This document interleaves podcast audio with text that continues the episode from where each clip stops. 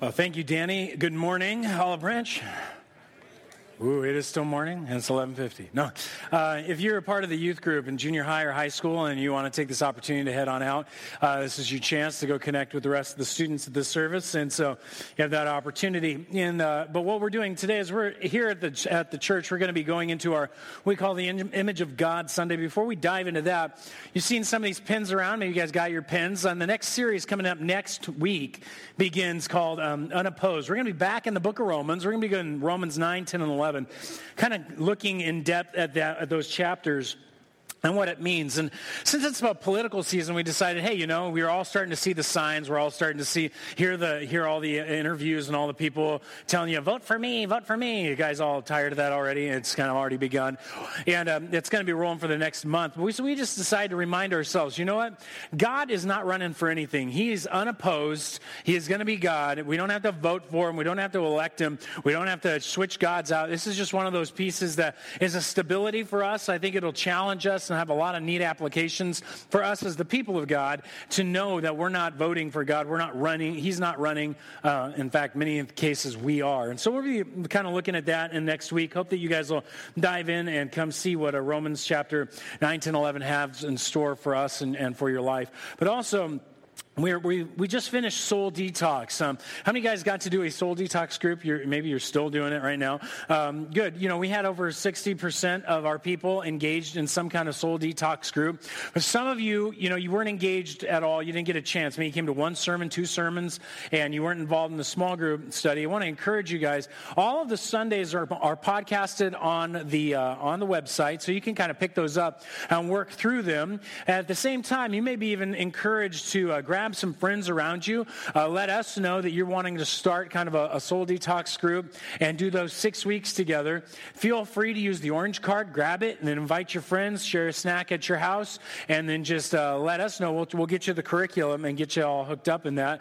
We just want to make sure that if you still want to do that, you're not left out. It's still an opportunity for you to get engaged with the rest of the church and not feel like, hey, this our church did a whole big thing and I didn't get a chance to do it. So we want to make sure that you have that opportunity. Now, we're in this series, we're in this sermon here on Image of God Sunday, and we give a Sunday every week to focus in on this issue. And just so you know, some of you might, might be new here at Olive Branch. Um, we don't always talk politics, but today I'm going to have a little bit of political speech engaged in our conversation.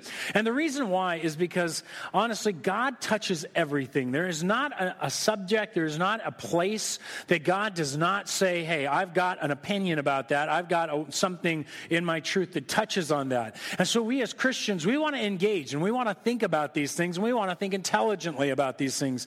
And so, yeah, we'll be talking a little bit about abortion. We'll be talking a lot about these aspects of, of life and social ails of our culture. How many of you guys are wrestling with some of those social ails, either on Facebook or something like that? Maybe, maybe you might be uh, wrestling over the marriage thing, wrestling over pro life, or wrestling over some other kind of um, issue, maybe ISIS and all these things that are going on. Uh, how many guys have had to deal with that somewhere in your culture? You had a conversation about it some way like that. Facebook, otherwise, we're all going to engage in these conversations. And, and, you know what's powerful is that I come to conclude that God has given us the information we need. I engaged in that conversation two weeks ago on a plane flight. I was on my way out to Pennsylvania. I got the back seat in the plane, the furthest back next to the bathrooms, all the way next to the window, sitting back there going, okay, these are more comfortable than I expected. And along comes a guy, sits down next to me, and it begins. You know, it's like, hey, how you doing? Good, how are you? He doesn't put earbuds in, which means he's interested in at least talking to somebody. And so um, he leans over to me. He's like, so, how you doing? I'm like, oh, good. Where are you going? He's, I tell him where I'm headed, and I ask him where he's headed. I go, so what do you do for a living? He tells me, and inevitably, here comes the question, right? So, what do you do? And as a pastor, that's like the most interesting response you ever get. You go, Oh, I'm a pastor. And you get everything from, Oh, that's nice. And it's like, they're like, I'm, I'm, I don't know what to do. I'm uncomfortable. I'm sitting next to this guy, and he's a religious fanatic, you know, kind of reality. And some of them just go, "Oh, cool, oh, awesome. I hope that works well for you." Earbuds in. They pull out the Sky Mall magazine because they're just like, "I need to do something else," and they're just, they're just gone. And or other people, they're literally like, "Oh, that's cool," and they'll start engaging. This guy was more of the, "Hey, that's cool. Let's engage" conversation. And so for four hours, we ranged on a conversation that went from science and faith all the way through to all the way into ethics and biology bioethics because he worked in a medical, com- uh, medical supply company, dealing with these conversations from my bioethics courses and what we went through, and I'd throw ethical problems at him was really interesting. All the way into political conversation. His parents are like, they, he brought up Prop 8 and all this stuff, so it was really interesting. All the way to the resurrection. No, it's interesting. Until the resurrection, all of that information we had covered, I could deal with from one page in your Bible. Just one. All I needed was the information from one page in your Bible. And I could cover everything from science and faith all the way through the ethical issues and politics of our time period in our culture. And that page, all of us have read it. Even if you've just tried to read your Bible once and you started at the beginning. Because the page I'm talking about is page one. The first page of your Bible is all you need to be able to engage, if you thought about it and looked at it, in all of these issues. That's pretty intriguing. And I hope that you would uh, you dive in with me because let's open our Bibles to page one and take a look. Because what we're going to do is we're going to look and a very powerful chapter. God, I think God knew our attention span, what our attention span would be like in the 21st century. And so he kind of put this here right at the beginning, all the important information on this page one of our Bibles. Now, what's kind of funny for me is I've got a lot of notes. Mine is page 51. You had to read 51 pages to get to page one for you guys in the Bibles under your seats. But we're looking at, I don't want to look at all of the chapter, but I want to look at so the pertinent verses in verses 26 and 27. What's gone on is God's already described how he created created the world. And we can get into the debate of whether it's young earth, old earth, all that fun stuff. There's plenty of debates out there, and we all are going to have different opinions here in our congregation. We've kind of covered off on that in the past. But what God has done is He's very clearly said, hey, on the sixth day of this chapter, He is stating, I have created the animals, and He puts them all out there to eat the plants and the food. And so now He then turns and He climaxes everything to this point in 26 and 27 and it's the creation of us. In fact, what you'll see is there's a pattern going on in the book. He says, Let there be light, and there was light. Let there be the, the firmament over the sky and the, and the waters, and, there, and it was so. Let there be next. And then he goes, Let there be, let there be. And he keeps saying, Let there be. Even in day six, he goes, Let there be animals. And then suddenly he stops and he changes. He says, Then God said, Let us make. That's a different pattern. He halts everything. Everything changes right at this moment. He says, Let us make man in our own image, after our likeness. And let them have dominion over the fish of the sea and over the birds of the heavens and over the livestock and over all the earth and over every creeping thing that creeps on the earth. So God created man in his own image. In the image of God, he created him. Male and female, he created them. And what's fascinating about this text is God pauses the pattern, does everything so we would focus in and so he would go, guys, this is important. I need you to know who you are. Humanity, hear me out. I need you to know who and what you are because if you get this wrong, it's going to mess stuff up. In fact, the way that I've come to the conclusion is our view of humanity will set your value of humanity, and that sets the value of you. Our view of humanity sets our value, the value of humanity. How we view ourselves is going to tell us how much we think we're worth. And when we figure out how much we think we're worth, it's actually going to end up valuing you. You're putting yourself in that category as a human being.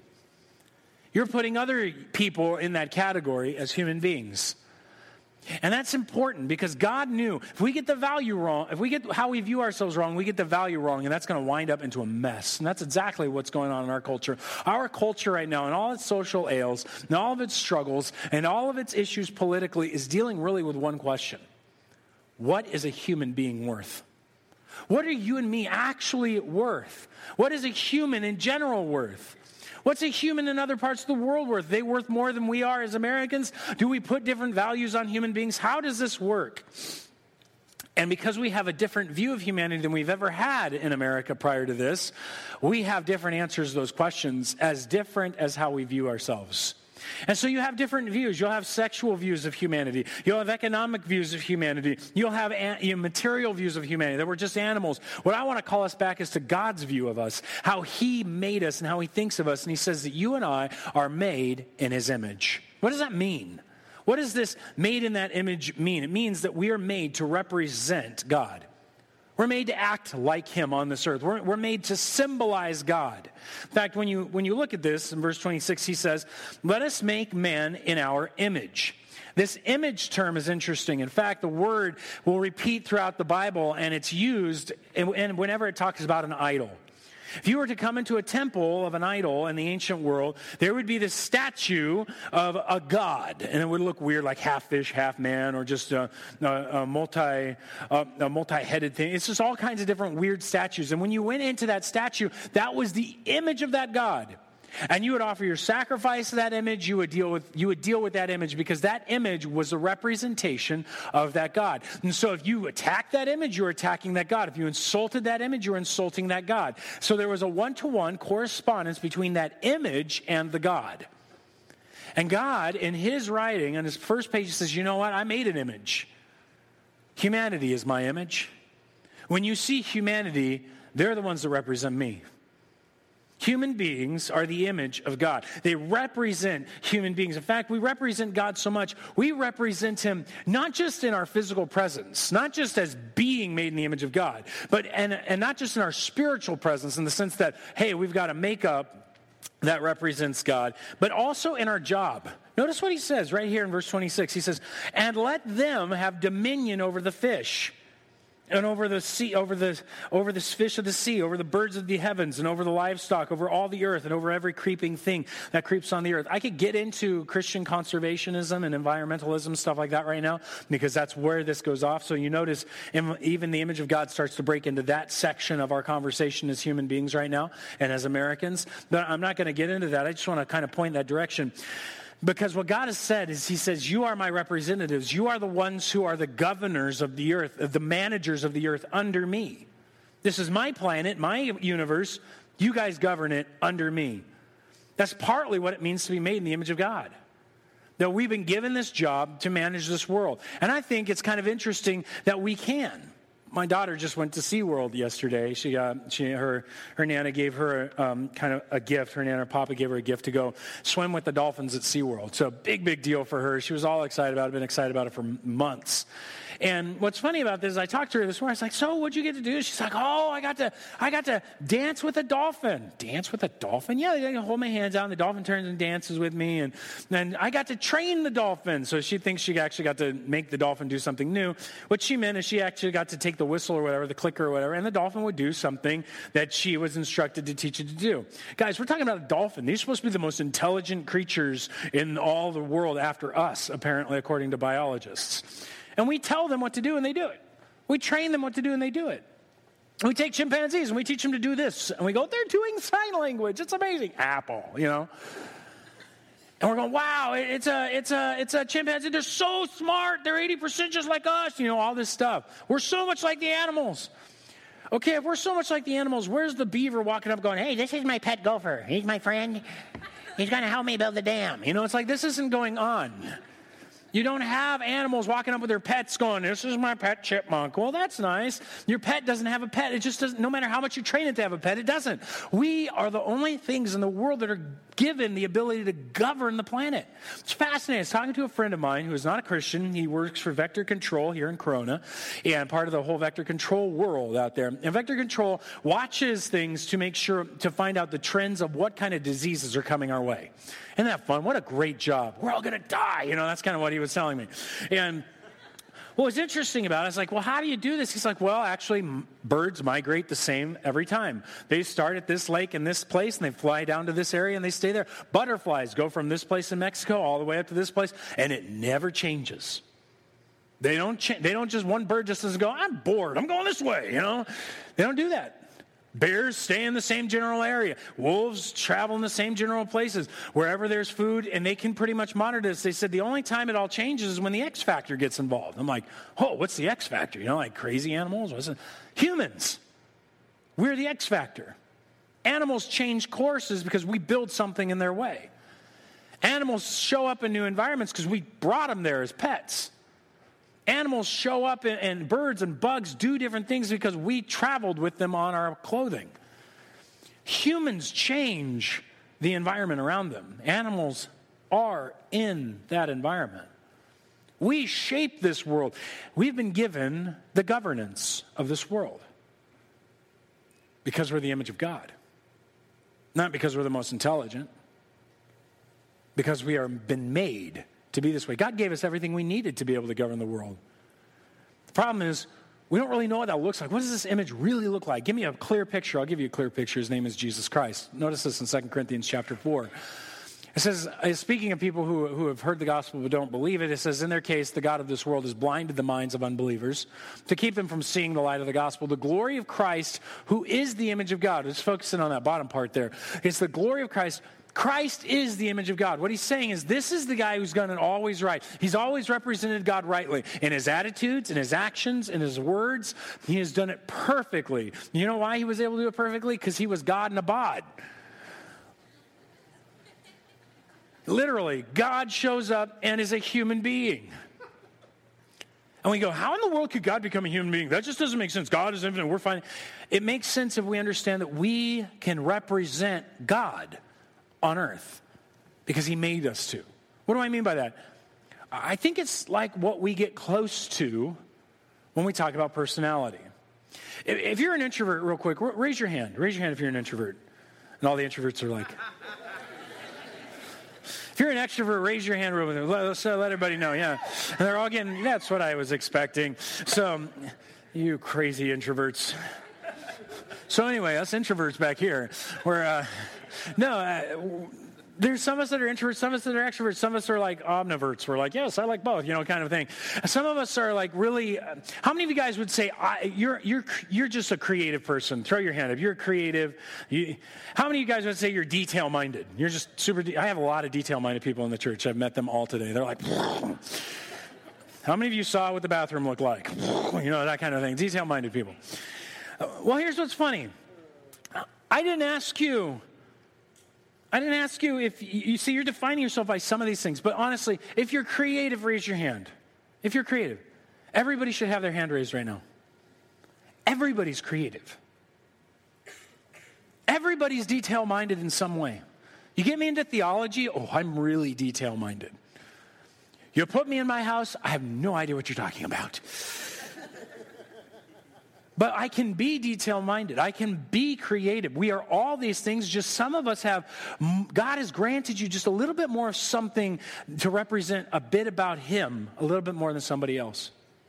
Some of us are really creative because God has just endowed you with creativity, but He's the infinite creator. All of us represent all of who He can be on this earth. Now, it's in a tiny fleck, it's not the same thing, but God is infinitely creative, and we're cre- we have creativity.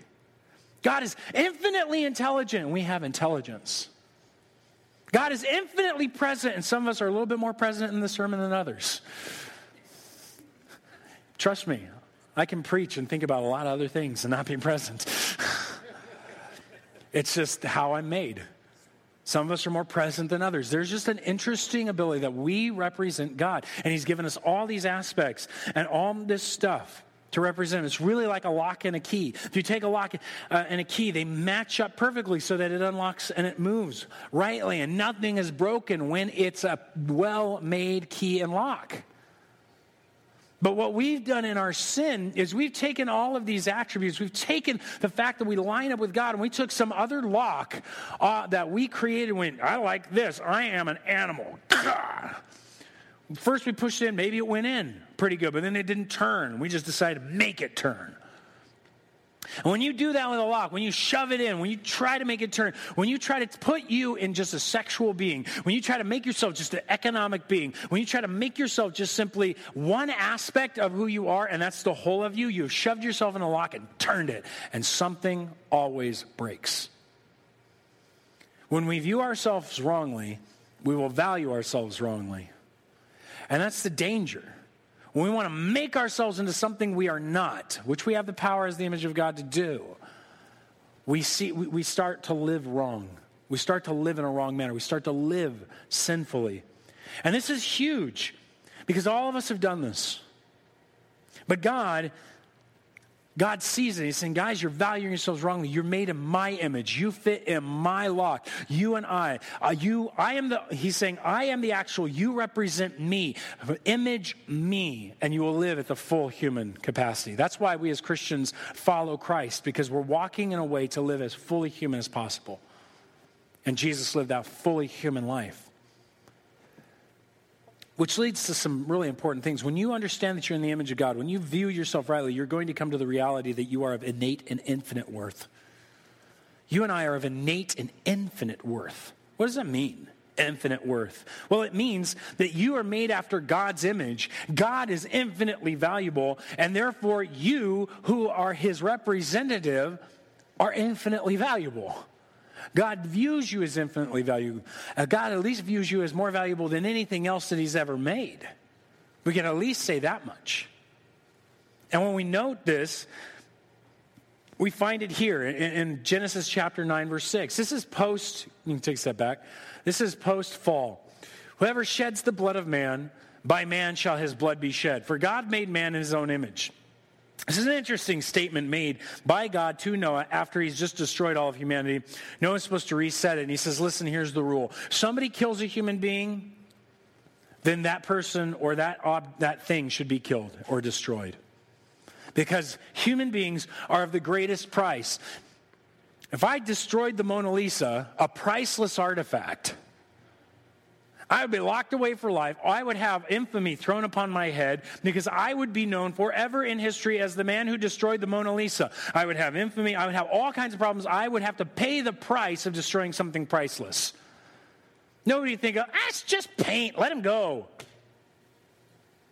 Which really it is, just paint and canvas. And no, it's way more valuable to us than just that. God thinks of it in the same way. You are the uh, supreme value. And therefore, when you are destroyed, or if a human is destroyed by an animal, that animal ought to be destroyed. It needs to pay the supreme cost. And this, this leads into conversations about death penalty and all these kind of things. I get that. But again, notice the image of God branches into a very real portion of law, which is how we, as the images of God, treat one another. That's all law is. And so we begin to build this reality of how this works out. So I want to show you, we're still only on these two verses, only on page one, and it begins to dive into more issues. But God views you as supremely, supremely valuable. Here's the problem we as humans don't do this. I want to give you a simple illustration. What we do is God, God has created us all very differently, like I said. Some of us, again, are the introverts, some of us are the semi introverts, some of us are semi extroverts, and some of us are just flaming extroverts. So we got this, we got this guide of different people. Well, here, some of us are, you know, some of us are these kind of people who are, who are just beautiful and we get all the different stuff. And honestly, some of us are in the ugly box. That's offensive to people. You know why that's offensive to you? I'll tell you in a second why that's offensive to you. You'll find out real quick. Some of us think intelligence and dumb and all these boxes are here. And you know why we all giggle and we're like, oh, that's uncomfortable. He said somebody's ugly is because of what we do as a society and as human beings. God intends people to be different. You've got this, you've got this gorgeous person who's a jerk in this box over here. And you've got this ugly person who's the kindest person in the world over here. And we go, you know what? They're really good with people. They're not really good with people, but they're more valuable. And what we've done is we just simply take these boxes and we turn them into ladders and we stack them. And we go, hey, pretty people on top, ugly people on the bottom. In fact, there's a line at which you aren't even worth it. I mean, when we start, when you start reading about the elephant man, you start reading his story, you'll see this tale. Because there is a line that we will draw where grotesque is not okay.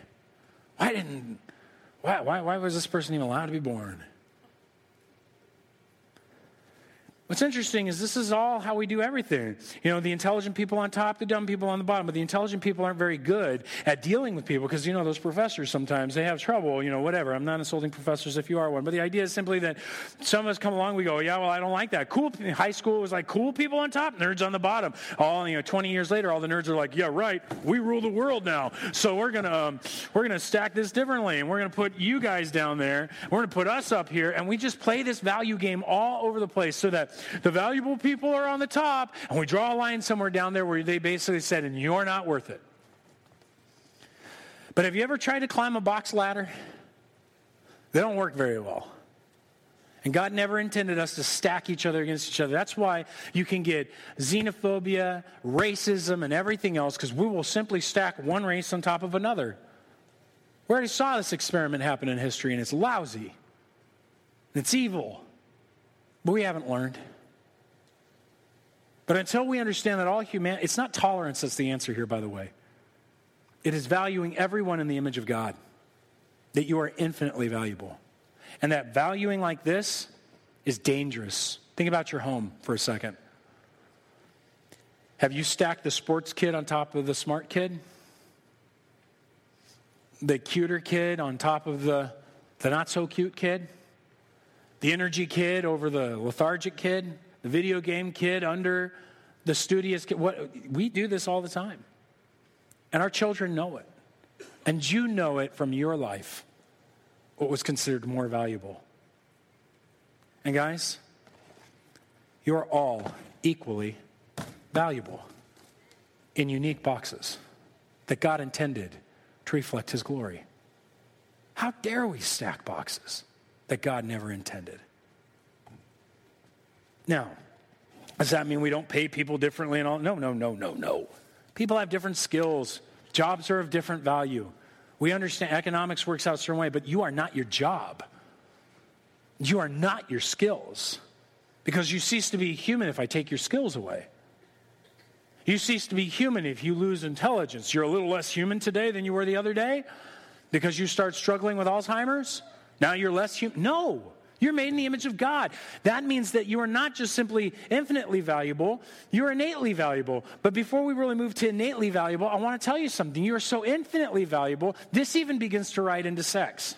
I would speak to girls all the time in the youth group and guys, and I would sit them down and I ask them a simple question. I'd say, Why is prostitution wrong?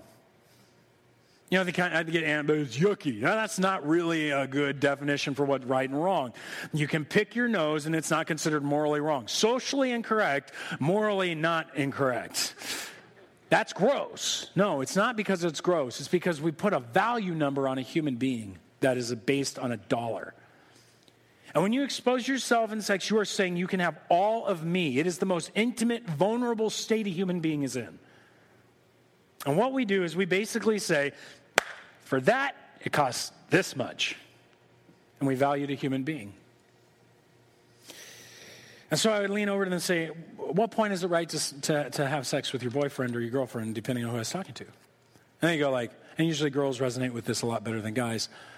And they would say, oh, well, you know, I, the worst case scenario, is somebody said, when they, when they love me, I'm like, so they just have to tell you they love you? Oh, no, they have to prove it to me. Oh, with what words? Oh, buy me stuff, date me for so long. I'm like, oh, so you're just a cheap, you're just an expensive prostitute. If I could enumerate how many dates it costs and how much time needs to be spent, and they fulfill that obligation, that's what your value is. And you look at they look at me like, I hate you. You know, kind of like you. Eh, but, but they would get the point.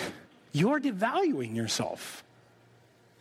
Whether it's four years, three years, I love you with a bunch of dates, or I love you at the very beginning, or one night stand, it would, it's just a matter of what price are you putting on it and what way do you want to be paid. Why is it only that Christians believe that it's only in marriage that it's right for sex to be given? The answer is because when you stand before the altar, you're paying the right price.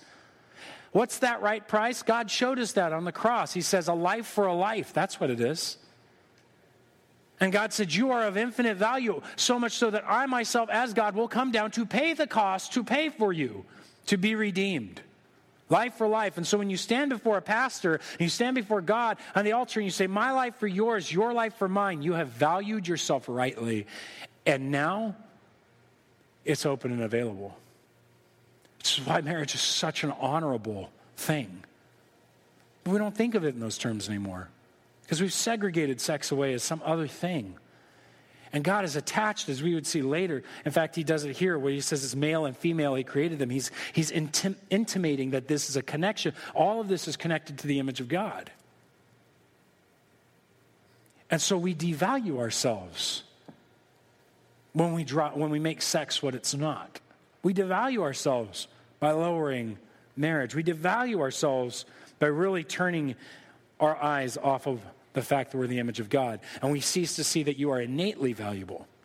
Why do I say innately valuable? Because it doesn't matter if you're a four celled human being or a multi celled, trillion, trillion, trillion celled human being who's in a vegetative state, you are still worth the image of God. This is why we, in the past, we wouldn't do cremation as churches because we viewed even the body as the image of God. And you don't burn it, you let God deal with it. So you bury it in the ground.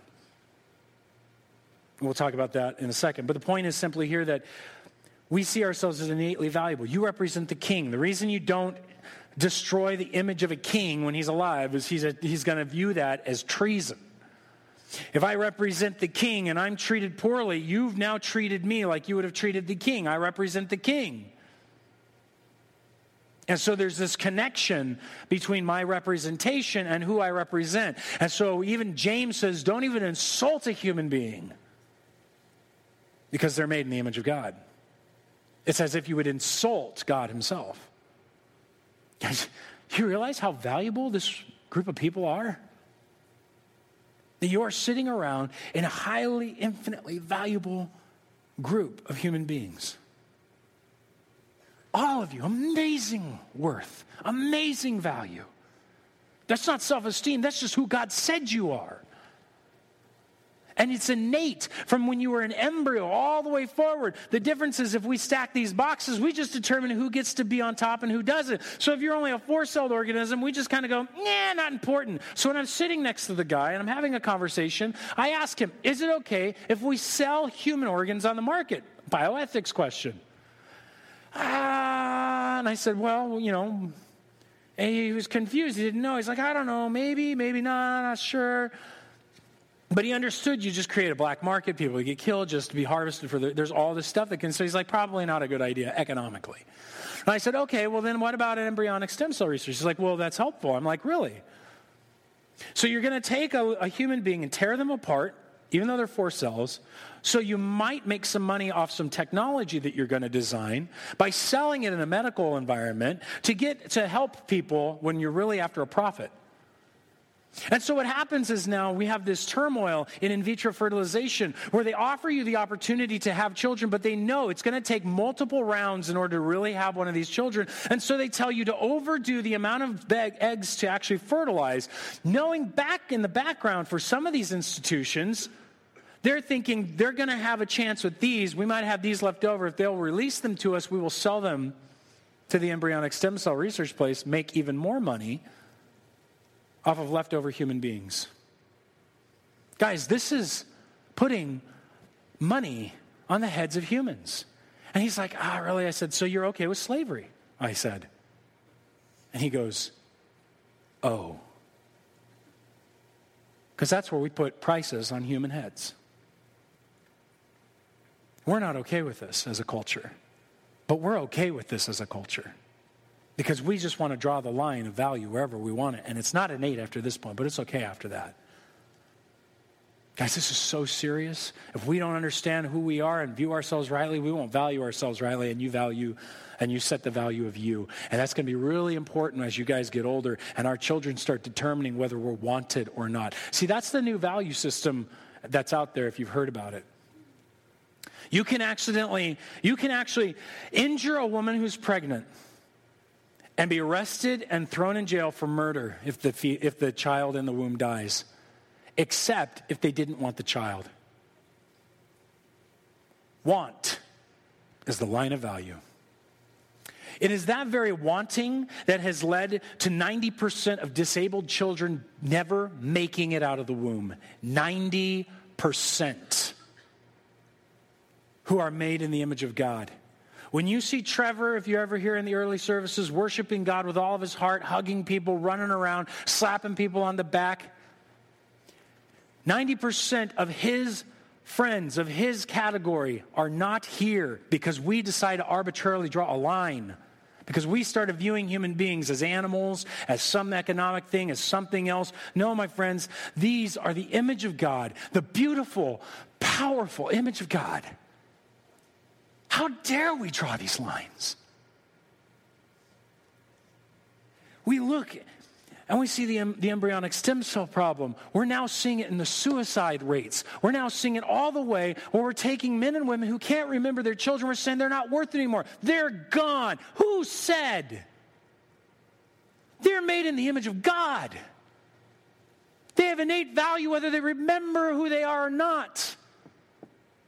They're precious, infinitely valued human beings. And it touches all of these aspects of our society. I walked out of Sachsenhausen with the same emotion. Sachsenhausen is one of the death camps of the Nazi regime just outside of Berlin. You sat there sick to your stomach as you saw the very hospital rooms they tortured humans to learn medical procedures. Because they had drawn the lines and they said, Jews and these people down here are not worth it. Burn them, get rid of them, it's only these that are valuable. It's called eugenics. It's what we're practicing today. And guys, as the church, this is why I just have to say we can't be pro life. There is no choice to make. Or, sorry, we can't be pro choice. Ooh, that's bad. We have to be totally pro life. We can't be pro choice. There's no choice to make here. Now, hold on. I, I got to rephrase that. That was bad. So there has to be there's no choice to make here. And I get it, I'm a guy, and people say, you can't say that. And blah. I'm like, no, no, I'm just pointing to page one. Page one says that the child in utero is made in the image of God because it's a human being. There's no choice going on here. You say, you can't, well, wait, I, no, no, guys, wait, and time out. If you've had sex before marriage, if you've had an abortion, I just need to tell you guys, you're made in the image of God. You're valuable. And yes, You've got hurt. And yes, you have pain. And I'm here to tell you, Jesus Christ loves you and has given his life to pay for the debt and the guilt and everything else. And you can be absolutely free of those things. To not stay there, because what we've done is we've taken those keys and we jammed them in, we twisted them, and they've gotten stuck. And you're stuck in your past, you're stuck in your sin, you're stuck in these things. And guys, you need to be free. That's why we support Corona Life Services as a church. Because this beautiful place wants to support everyone made in the image of God. They're a crisis pregnancy center that's in this area that on Saturday they're going to have their walk for life here in Corona. And the reason we support them is because they don't just fight for the life of the child, they fight for the mother, the child, the father, the whole thing. They're ready to pour into the women who are struggling with whether they should keep their child. If they choose not to keep their child, they have rooms ready and available for women to have counseling and get through the grief that they weren't expecting to come. They have opportunities for women to go through the very the prenatal all the stuff they need. They have counseling for husbands. They have all and and and dads, and they have all this stuff all the way to where even post they'll help you out with diapers. They'll help you out with. Uh, I believe they even get to the place where they've got places to try to get you home if they need to. Guys, this place is rad. They do the whole thing.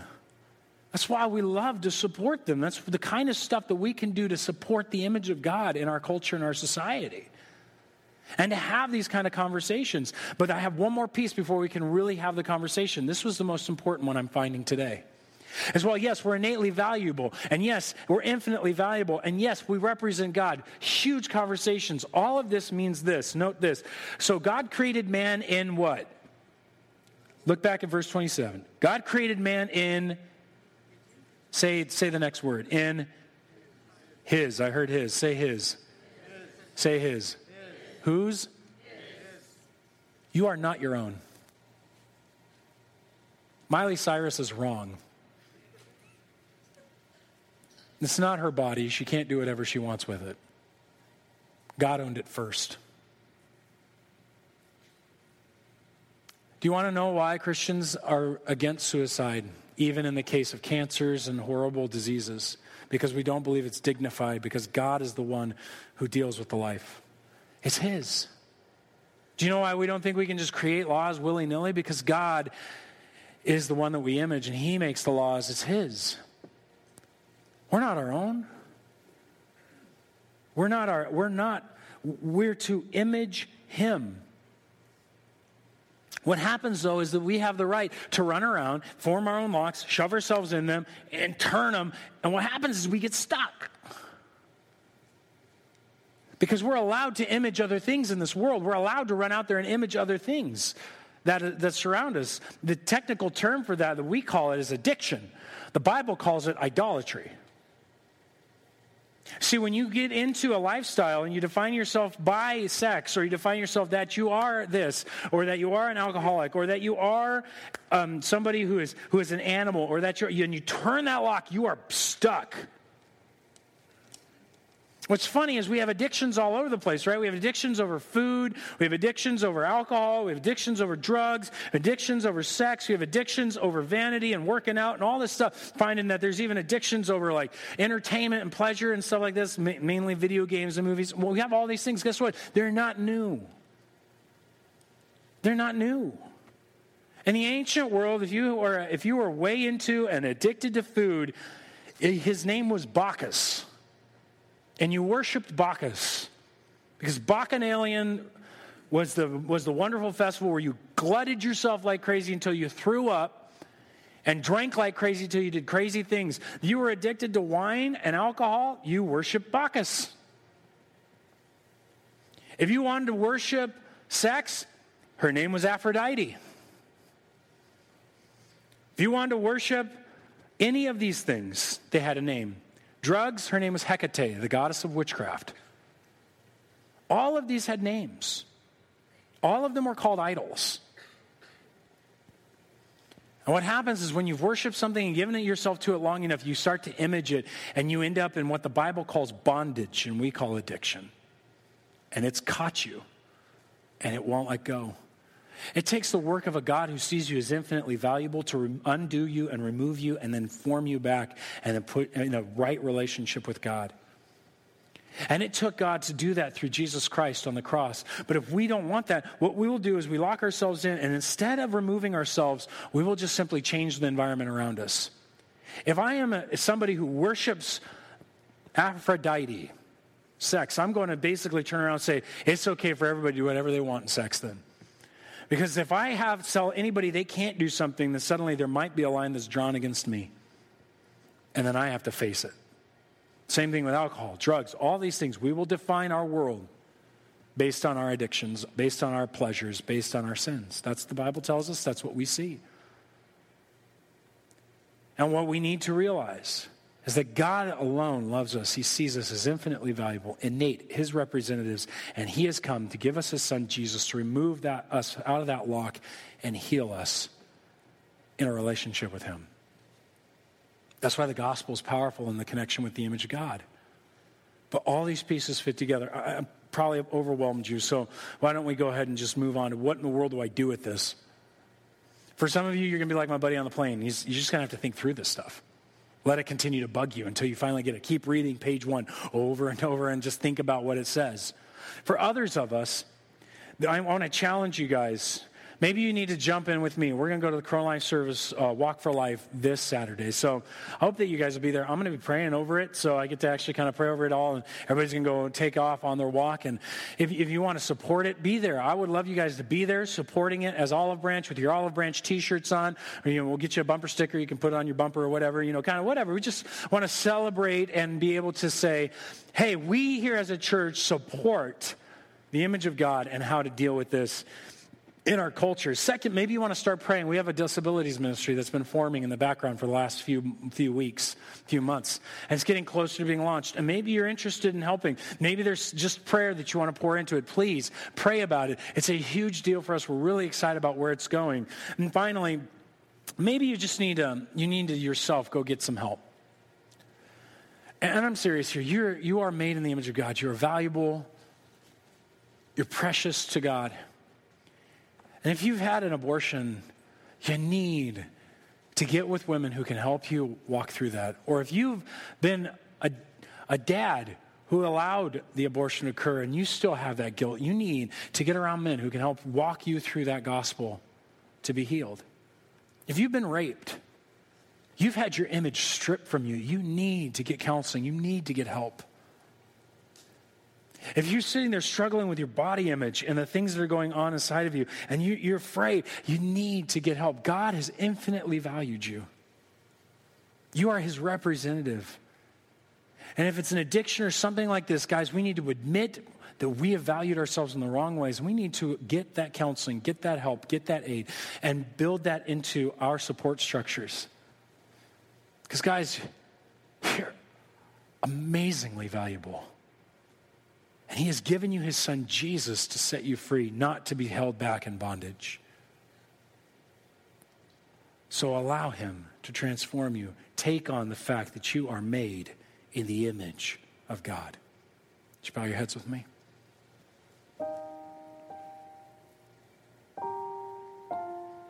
Some of you need to talk with God right now about some of what's wrestling in your heart. And why don't you go ahead and do that? But I want to talk to maybe some of you in this room who aren't Christians. I don't know what you would say the value of a human being is. And I don't know what you would say your value is or what you would say a human being is. But can I just encourage you that God has valued you at the highest? And He wants to help you become fully what it means to be human. But what gets in the way is sin. We can't have a relationship with God as long as we've locked ourselves into another lock, which is sin. And we can't get ourselves out. We're stuck. We know that. But God wants to help you. He has sent His Son, Jesus Christ, not only to show you how valuable you are, but so that He could take that sin upon Himself and all the punishment that's required to deal with it. He took that for you so that you wouldn't have to face it. And then He has given you the promise that He forgives you of that sin so He can enter into your life and have a relationship with you and transform and conform you back into being the image of God fully and completely. And that's promised to us as a gift. You don't earn it and work for it, He literally just gives it to you. And maybe this morning it's time for you to receive that gift. Maybe it's time for you to be forgiven of your sins, to allow God into your life to conform you back to what He's always intended you to be. That's you right now and you'd like to receive the forgiveness of sins through Jesus Christ and begin a relationship with God through Jesus Christ, I want to give you that chance this morning. Just let me know that you're willing to do that just by putting your hand up. You're saying, Yeah, that's me. I'm ready for that. And as you indicate that, amen. Awesome. I'm just going to walk you through a prayer. And right where you're at, you talk to God and just let Him know the sins that are in the way between you and Him. He already knows them. He's just, he's just giving you a chance to say that you recognize them. So, so kind of lay them out quietly where you're at.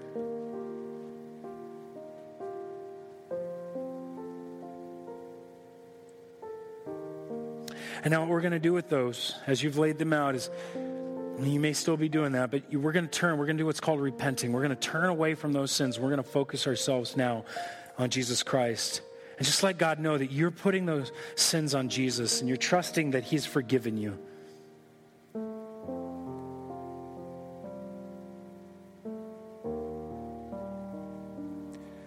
And right where you're at, let Him know that you trust that you, He's dealt with all that sin.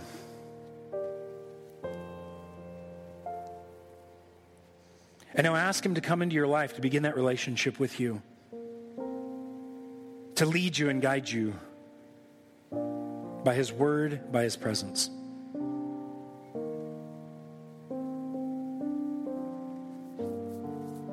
God, you've heard their prayers. I, I, know you have. And I ask that you would honor their prayers by your presence, that you would give them a strength, and you should bless them deeply. And God, for all of us in the room who are wrestling over being made in your image and, and how, what that means, I just pray, God, it would settle into our souls and be deeply challenging to us that we would walk with you knowing that we are your representatives. In Jesus' name, amen.